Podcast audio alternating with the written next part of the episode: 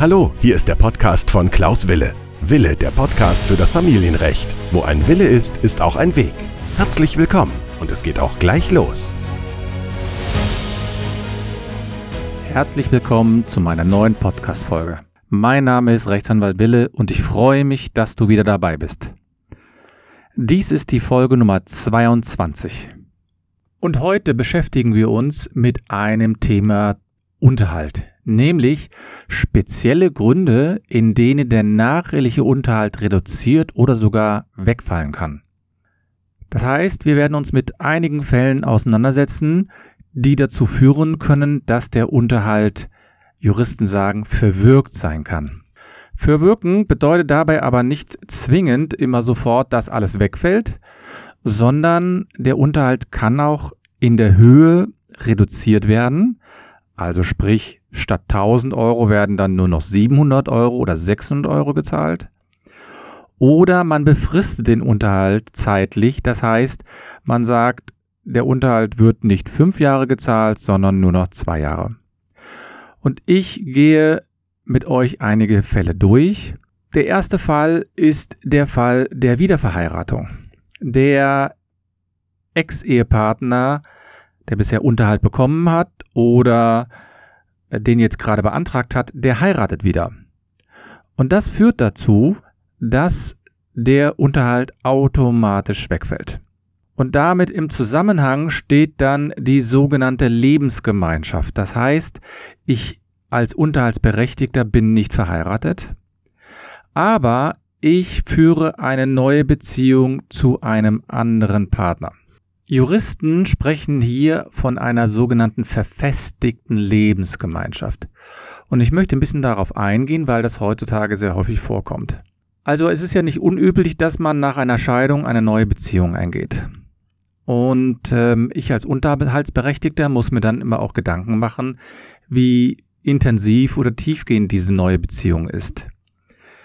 Denn die Rechtsprechung sagt, wenn ich einen neuen Partner habe, und das quasi wie eine Ehe ist, nur dass man nicht geheiratet hat, dann kann das dazu führen, dass der Unterhalt wegfällt. Es gibt einen Paragraphen 1579 BGB, also bürgerliches Gesetzbuch, und da steht nämlich dieser Fall der verfestigten Lebensgemeinschaft drin. Wie erkenne ich, ob eine verfestigte Lebensgemeinschaft vorliegt? Das ist natürlich immer sehr schwierig. Das eine kann zum Beispiel sein, dass ich eine Wohngemeinschaft oder eine ähm, Lebensgemeinschaft mit ihm führe. Das heißt, ich wohne mit dem neuen Partner schon zusammen und zwar längere Zeit. Und dabei geht man in der Regel davon aus, dass das mindestens zwei Jahre sein müssen. Ein zweites Indiz kann zum Beispiel sein, dass man eine sozusagen eine Beziehung führt und auch eine sexuelle Beziehung führt, und ähm, dass man zum Beispiel plant, ein eigenes ähm, Haus zu kaufen. Das heißt, man möchte eine, ein Grundstück erwerben und dort auf dem Grundstück ein Haus bauen.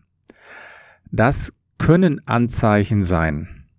Ein weiteres Anzeichen ist zum Beispiel, wenn die äh, Partner alle feiern, das heißt Weihnachten, Ostern, die Familien feiern, zusammenführen oder begehen und dann in diesem Fall quasi von allen anderen so wahrgenommen werden, als seien sie ein festes Paar.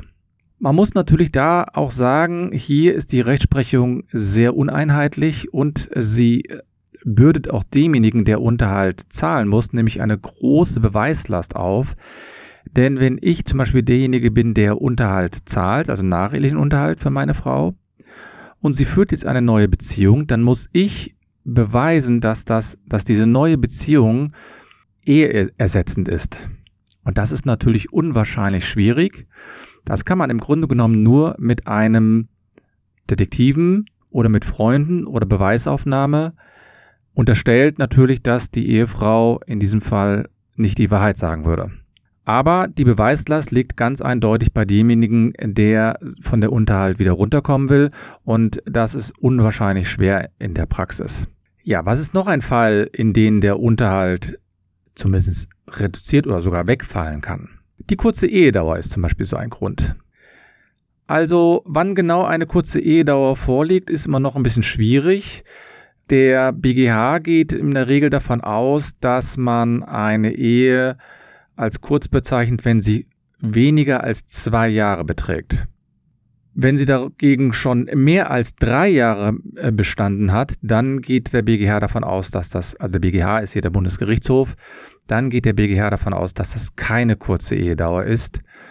Und dann kann man sich auch nicht darauf berufen.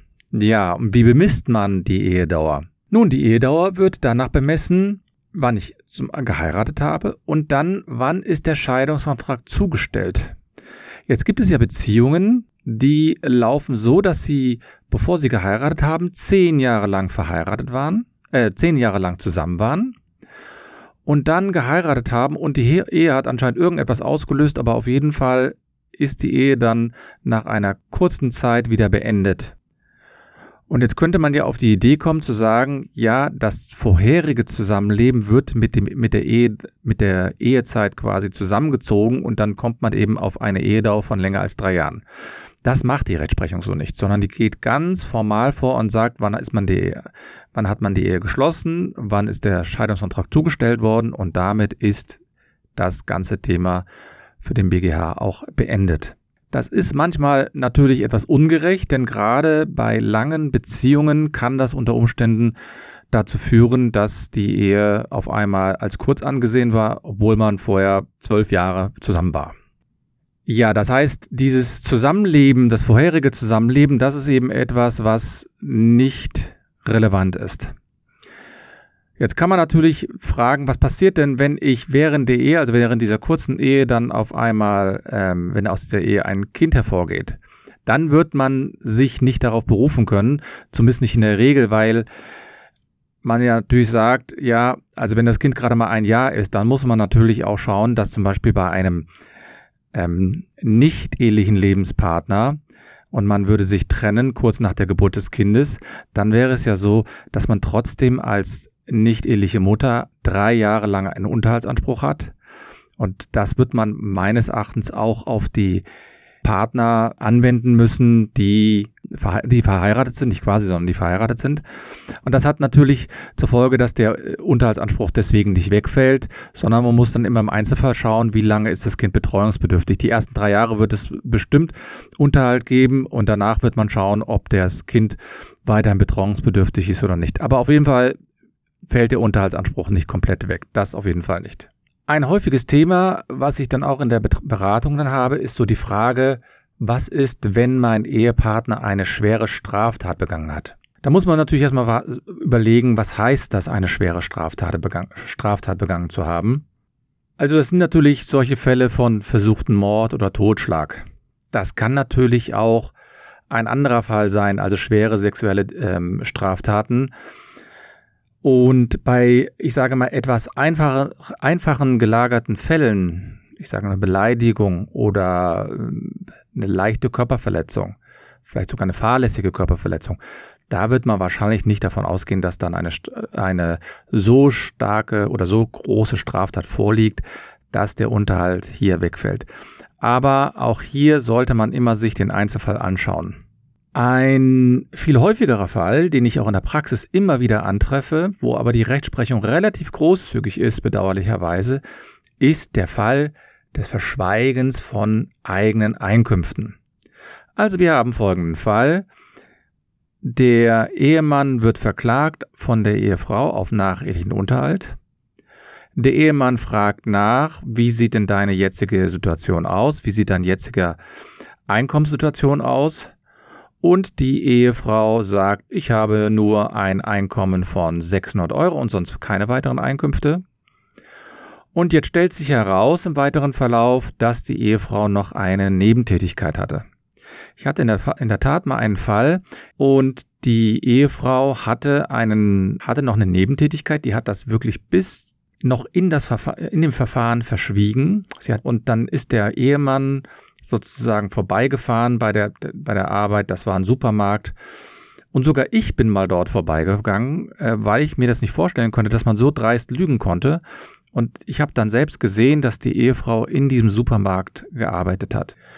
Und dann prüft die Rechtsprechung, ist das jetzt ein Fall der Verwirkung oder des Wegfalls des Unterhaltes oder nicht. Denn das Verschweigen ist natürlich hier ein Fall, das die Vermögensinteressen des Unterhaltspflichtigen ja auch beschädigt. Denn man muss überlegen, wenn ich sage, ich habe nur 600 Euro Einkommen, aber es stellt sich hinterher heraus, ich habe das Doppelte an Einkommen, dann verändert sich natürlich auch die Unterhaltsfrage. Und deswegen nimmt die Rechtsprechung in einigen Fällen auch an, dass der Unterhalt hier reduziert werden muss oder sogar wegfallen kann. Das geht sogar so weit, dass wenn ein Unterhaltsberechtigter meint, dass dieses Einkommen, was er noch zusätzlich verdient, dass er das gar nicht verwerten muss oder einsetzen muss. Trotzdem ist die Rechtsprechung in einigen Fällen dazu hingegangen und hat gesagt, du musst auf jeden Fall jedes Einkommen angeben und erst im zweiten Schritt prüfe ich, ob der Unterhaltsanspruch durch dieses neue Einkommen irgendwie äh, tangiert ist. Also man kann nicht hingehen als Unterhaltsberechtigter oder Berechtigte und kann sagen, ich habe nur 600 Euro Einkommen und dann hinterher sagen, ja, ich habe das weitere Nebeneinkommen nicht genannt, weil ich dachte, dass dieses Einkommen überhaupt gar keine Relevanz hat. Das führt dazu, dass die Rechtsprechung dann prüft, ob hier nicht ein Betrug im Grunde vorliegt. Ne? Also ist im Grunde ein versuchter Prozessbetrug und ähm, der Ehemann würde hier geschädigt werden und das auf längere Zeit und dann kann es dazu führen, dass der Unterhaltsanspruch hier reduziert wird. Aber nochmal, diese Ansprüche sind natürlich sehr schwer durchzusetzen, weil auch die Rechtsprechung in vielen Fällen großzügig ist und sagt, naja, so schlimm ist das ja alles gar nicht. Ich halte das nicht für richtig, denn man muss ja wissen, ich als Unterhaltsberechtigter bin ja auf die Auskunft auch des anderen Ehepartners angewiesen. Und ich kann nicht sozusagen ja in den Kopf hineinschauen des anderen. Und deswegen, wenn jemand etwas verschweigt und dann hinterher auffliegt, dann muss er da auch Konsequenzen spüren. Das ist zumindest meine Auffassung. Aber ich weiß, dass das nicht von allen gesehen wird. Ich habe zum Beispiel jetzt auch einen aktuellen Fall, in dem auch eine ähm, Ehefrau das Vermögen verschwiegen hat und jetzt hier die Frage aufkommt, ja, wie wirkt sich das aus? Also deswegen ist es so wichtig, als Unterhaltsberechtigter bei den Auskünften sehr ehrlich zu sein und wahrheitsgemäß zu antworten. Ja, und dann gibt's natürlich noch einen anderen Fall. Das sind die Fälle, äh, ich als Unterhaltsberechtigter schwärze meinen Ehepartner an. Das heißt zum Beispiel, ich sage, dass mein, meine Ehefrau beim Arbeitgeber einen Diebstahl begangen hat. Oder dass meine Ehefrau äh, bestochen wurde von einem Kunden. Ja, das sind natürlich alles Fälle, in denen ich ähm, sozusagen versuche, meine Ehefrau hier schlecht aussehen zu lassen. Und wenn ich derjenige bin, der Unterhalt möchte, dann darf ich das natürlich nicht. Und ich weiß, dass das häufig so ein in einem ist, dass man sich quasi rächen möchte, dass man den, der Meinung ist, dass man sonst zu, nicht zu seinem Erfolg kommt. Ja, also ich habe schon Fälle gehabt, in denen die, in denen der Ehemann sozusagen ganz großen Ärger bekommen hat, obwohl er nichts getan hat, weil einfach die Ehefrau äh, beim Arbeitgeber des Mannes angerufen hat und gesagt hat, der Mann hätte Geld unterschlagen. Oder ich hatte mal einen Fall, in dem wurde ein Mann verdächtigt, also der war, er war ähm, Betreuer von einem, einem Betreuer von in einem Sportbereich und er wurde verdächtigt, dass er eine zu innige Beziehung zu einem ähm, Mädchen hatte. Das Mädchen war schon ein bisschen älter. Und äh, erst nach langem Hin und Her hat sich dann herausgestellt, dass da überhaupt nichts dran war. Und die Staatsanwaltschaft hat den Mann auch sozusagen ähm, laufen lassen. Das heißt, sie hat gesagt, da liegt, war überhaupt gar kein, da gibt es gar keinen Tatverdacht. Aber das führt natürlich dazu, führte dazu, dass der Mann als Sportbetreuer erstmal gesperrt worden ist und dass er natürlich auch in anderen Bereichen Ärger bekommen hat. Denn niemand möchte mit so einer Person engeren Kontakt haben. Und das hat sich dann hinterher herausgestellt, dass das eine Unwahrheit war. Und dann kann dies auch Einfluss auf den Unterhalt haben. Man darf natürlich auch nicht als Ehefrau oder als Ehemann dem, dem, dem Arbeitgeber oder Nachbarn irgendwelche anzüglichen, oder was heißt anzüglich, aber Fotos, freizügige Fotos, so nenne ich das jetzt mal, schicken, die dazu führen, dass äh, jemand äh, unter Umständen großen Ärger bekommt oder ähm, da der Eindruck entstehen würde, dass man in einem ähm, Gewerbe arbeitet, das nicht von allen Personen akzeptiert wird, also Prostitution oder so. Das muss man sich natürlich auch sehr genau überlegen und muss sehr genau überlegen, welche Konsequenzen das hat. Es gibt eine Vielzahl von Einzelfällen. Die kann ich gar nicht alle nennen und ich kann im Grunde nur jeden raten, der nur den Verdacht hat, dass jemand sozusagen sich nicht richtig verhalten hat, einmal zu einem Beratungsgespräch zu gehen und sich mit einem Anwalt zusammenzusetzen. Man, wenn man dann der Meinung ist, dass dies, ähm, dass dieser Anwalt das vielleicht nicht richtig beurteilen kann oder nicht beurteilen will, dann kann man sich ja gegebenenfalls auch nochmal eine Zweitmeinung einholen. Aber die Fälle, in denen es dann wirklich zu einer Verwirkung kommt, sind doch relativ rar gesät. Also solche Fälle zum Beispiel wie äh, meine Frau ist mir untreu gewesen einmal, das ist natürlich kein Fall, in dem man einen Unterhalt sofort verwirken kann. Das ist anerkannt von der Rechtsprechung, dass ein Seitensprung an sich eigentlich keine Auswirkung hat. Ich hatte schon mal dazu eine Podcast-Folge erstellt und habe dort mal ausgeführt, was für Auswirkungen die, der Seitensprung auf äh, den ähm, Unterhaltsanspruch haben kann. Das war die Podcast-Folge Nummer 18. Da habe ich über die Auswirkungen eines Seitensprungs oder des Ehebruchs äh, berichtet. Und ich möchte dazu noch sozusagen nochmal hinzufügen, dass natürlich die Folgen eines Seitensprungs, also sprich das, das Kind aus eines, als Resultat eines Seitensprungs, natürlich dazu führen kann, dass der Unterhaltsanspruch unter Umständen wegfällt oder reduziert wird. Aber das führt ein Seitensprung an sich führt nicht dazu, sondern erst, wenn das Kind wirklich geboren wird und es sich herausstellt, dass das wirklich ein Kind von einem anderen Mann ist, dann kann das in der Tat dazu führen, dass der Unterhaltsanspruch hier komplett sogar wegfällt. Aber nochmal, diese Fälle sind nicht so häufig, wie man denkt. Sie werden natürlich in der Presse sehr gerne aufgegriffen. Sie werden natürlich sehr gerne auch breit getreten in bestimmten äh, Medienbereichen aber sie sind dann doch seltener. Und auch die Frage, wann ein Unterhaltsanspruch wegfällt, ist natürlich auch viel seltener, als man im Grunde genommen annehmen kann. Ja, das waren sechs Gründe, die ich hier aufgeführt habe. Das war einmal äh, die, der Ex-Partner heiratet wieder, die Verfestigung der Lebensgemeinschaft. Dann die kurze Ehedauer hatte ich genannt. Dann, ähm, was ist, wenn ich eine schwere Straftat äh, begehe als Unterhaltsberechtigter? Die, das Einkommen wurde verschwiegen und insbesondere natürlich auch noch das Anschwärzen beim Arbeitgeber. Das können alles Gründe sein, die dazu führen, dass man den Unterhaltsanspruch verliert. Ich freue mich auf eine Bewertung. Ihr könnt mir gerne auch eine E-Mail schreiben unter anwalt.anwalt-wille.de oder geht auf meine Homepage www.anwalt-wille.de. Ich möchte auch nochmal darauf hinweisen, dass ich dort eine Checkliste für die, all diejenigen bereitstehen habe, die gerade im Begriff sind, sich zu trennen. Das heißt, die im Grunde genommen derzeit überlegen, was muss, was kann ich oder muss ich tun, um mich von meinem Mann zu trennen und oder von meiner Frau und welche Unterlagen benötige ich dafür. Falls ihr also Ideen auch für eine neue Podcast-Folge habt, so stehe ich euch gerne zur Verfügung. Schreibt mich an, ich bedanke mich, wünsche euch eine schöne Woche und bis zum nächsten Mal.